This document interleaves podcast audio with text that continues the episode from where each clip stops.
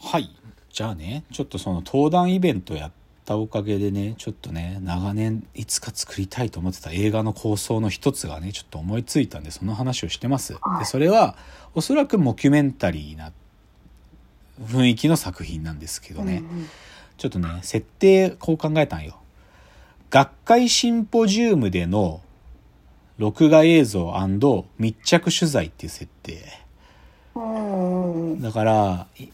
とね、すごい簡単に言っちゃえば、まあ、ぼ僕が出るんだとしたらね、僕が、この前と同じように、そういう学者系のシンポジウムみたいなやつに出てくださいって頼まれてて、うんで、で、そこで出て、ベラベラ喋るわけ。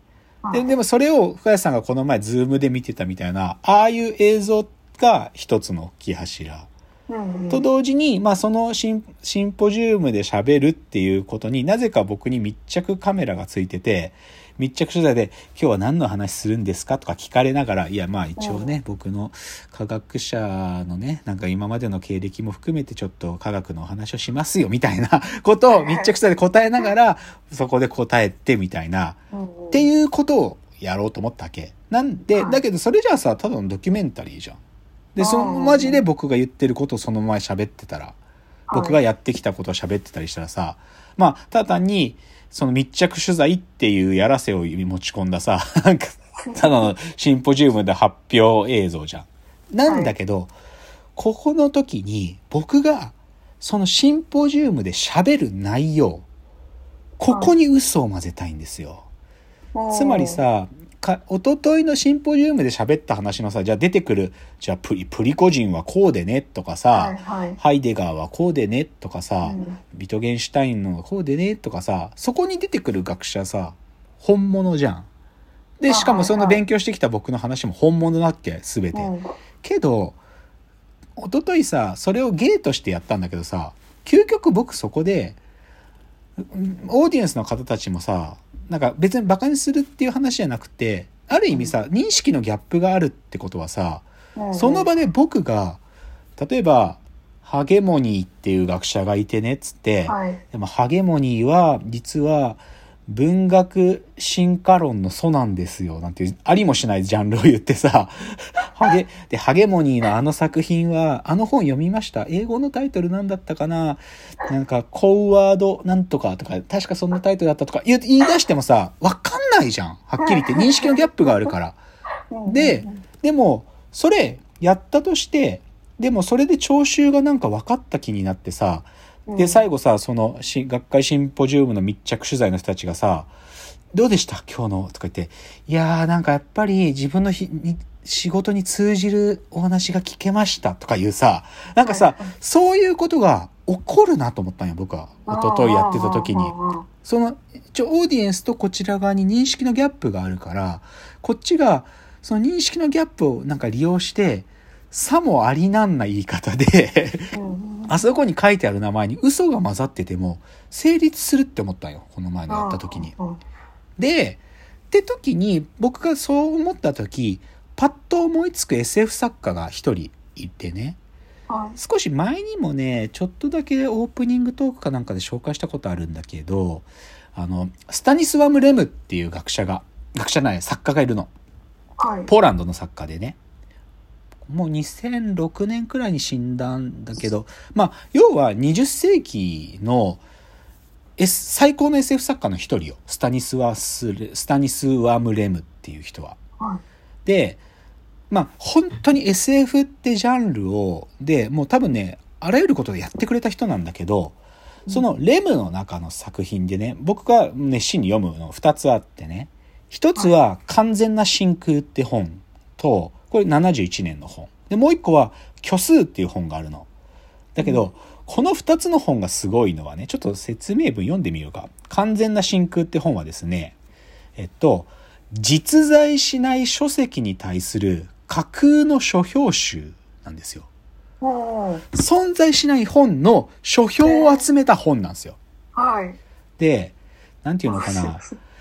完全な真空はレムの作品集であるとみなすことも可能なんだが、そ書ある書評は読者に対してレムの SF 小説の走行を連想させ宇宙論からコンピューターの普及などの科学的な話題に関する哲学的な施策の断片が読み取れると。その一方で別の書評にはヌーボーロマンからポルノグラフィーユリシーズ著書の著者のないない本ドストエフキに至るあらゆる書籍に対する風刺とパロディが含まれているっていう。だからこれって書評集っていう形を偽装した風刺本であったり、科学哲学に関する本であったり、もしくは自分、他の小説に対する批評だったり、でもそれを直接的に書いてないんだよ。あくまでも架空の本の書評をしながらそのことやってるの。このうん完全な真空という本は。だから、ありもしないほ本の書評なんだから、ありもしない話に答えてるってだけなのよ。うんここがすごいところ、レうんムの。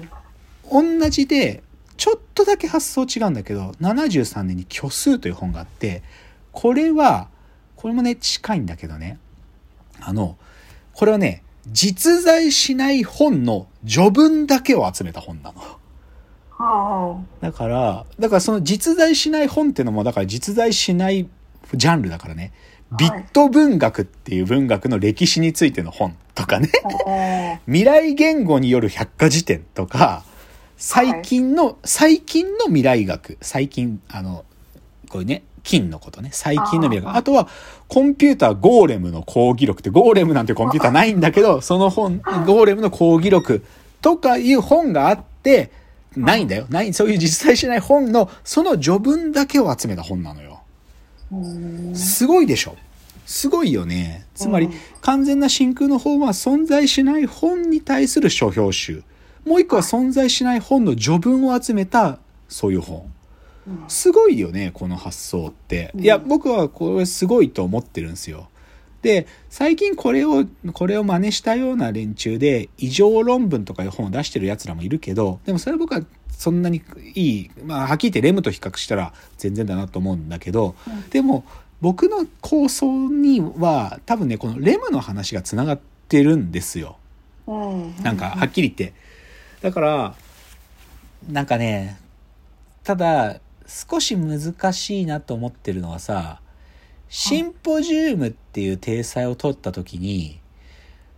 フェイクなシチュエーションを誰までフェイクに巻き込むかっていうところが、多分映画の撮り方の肝になっているはずで、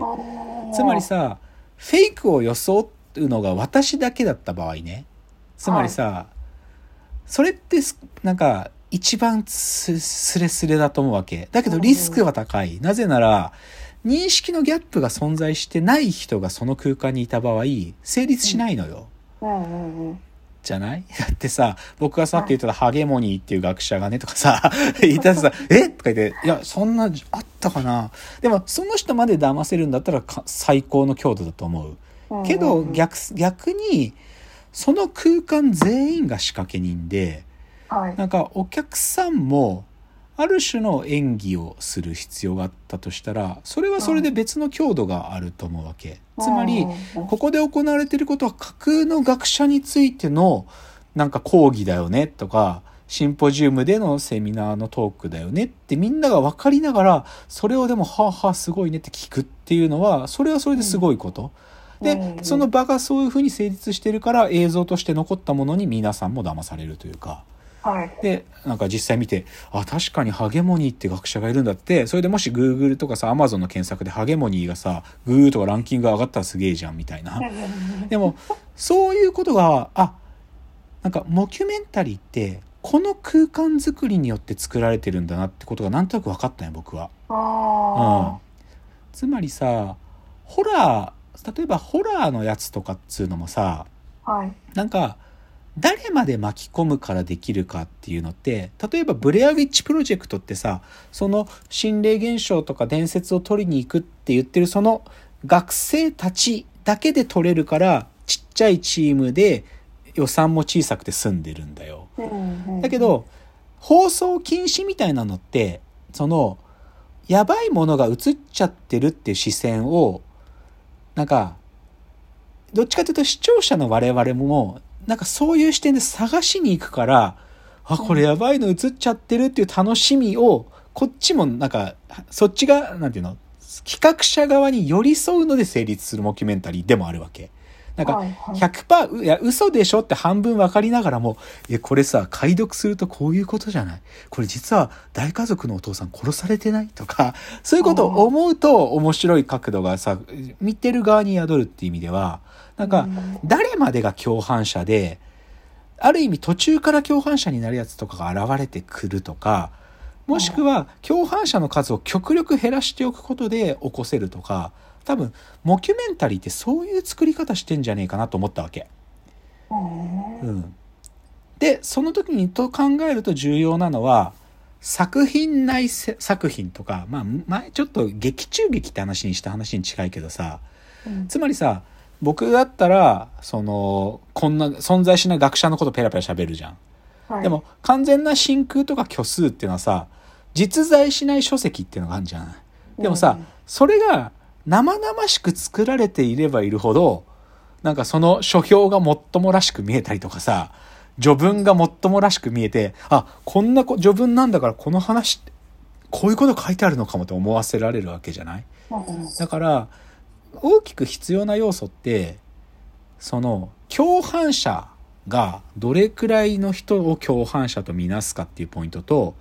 そのフェイクドキュメンタリーを行う中で、そのフェイクドキュメンタリー、モキュメンタリーの中で出て扱われる作品内作品とか、作品内書籍とか、レムの言い方するとね、この完全な真空ってものの中に扱われる実内しない書籍のことを作品内世界と呼んでる、あ、作品内作品と呼んでるけど、それのリアリティの高まり方、これでモキュメンタリーが叶うかどうかはあるなと思ってるっていう話なんですよ。うんあ、やべえ、時間来ちゃった。まあ、次、さじゃあ最後のチャプターでちょっと深井さんの感想を聞きながら。はい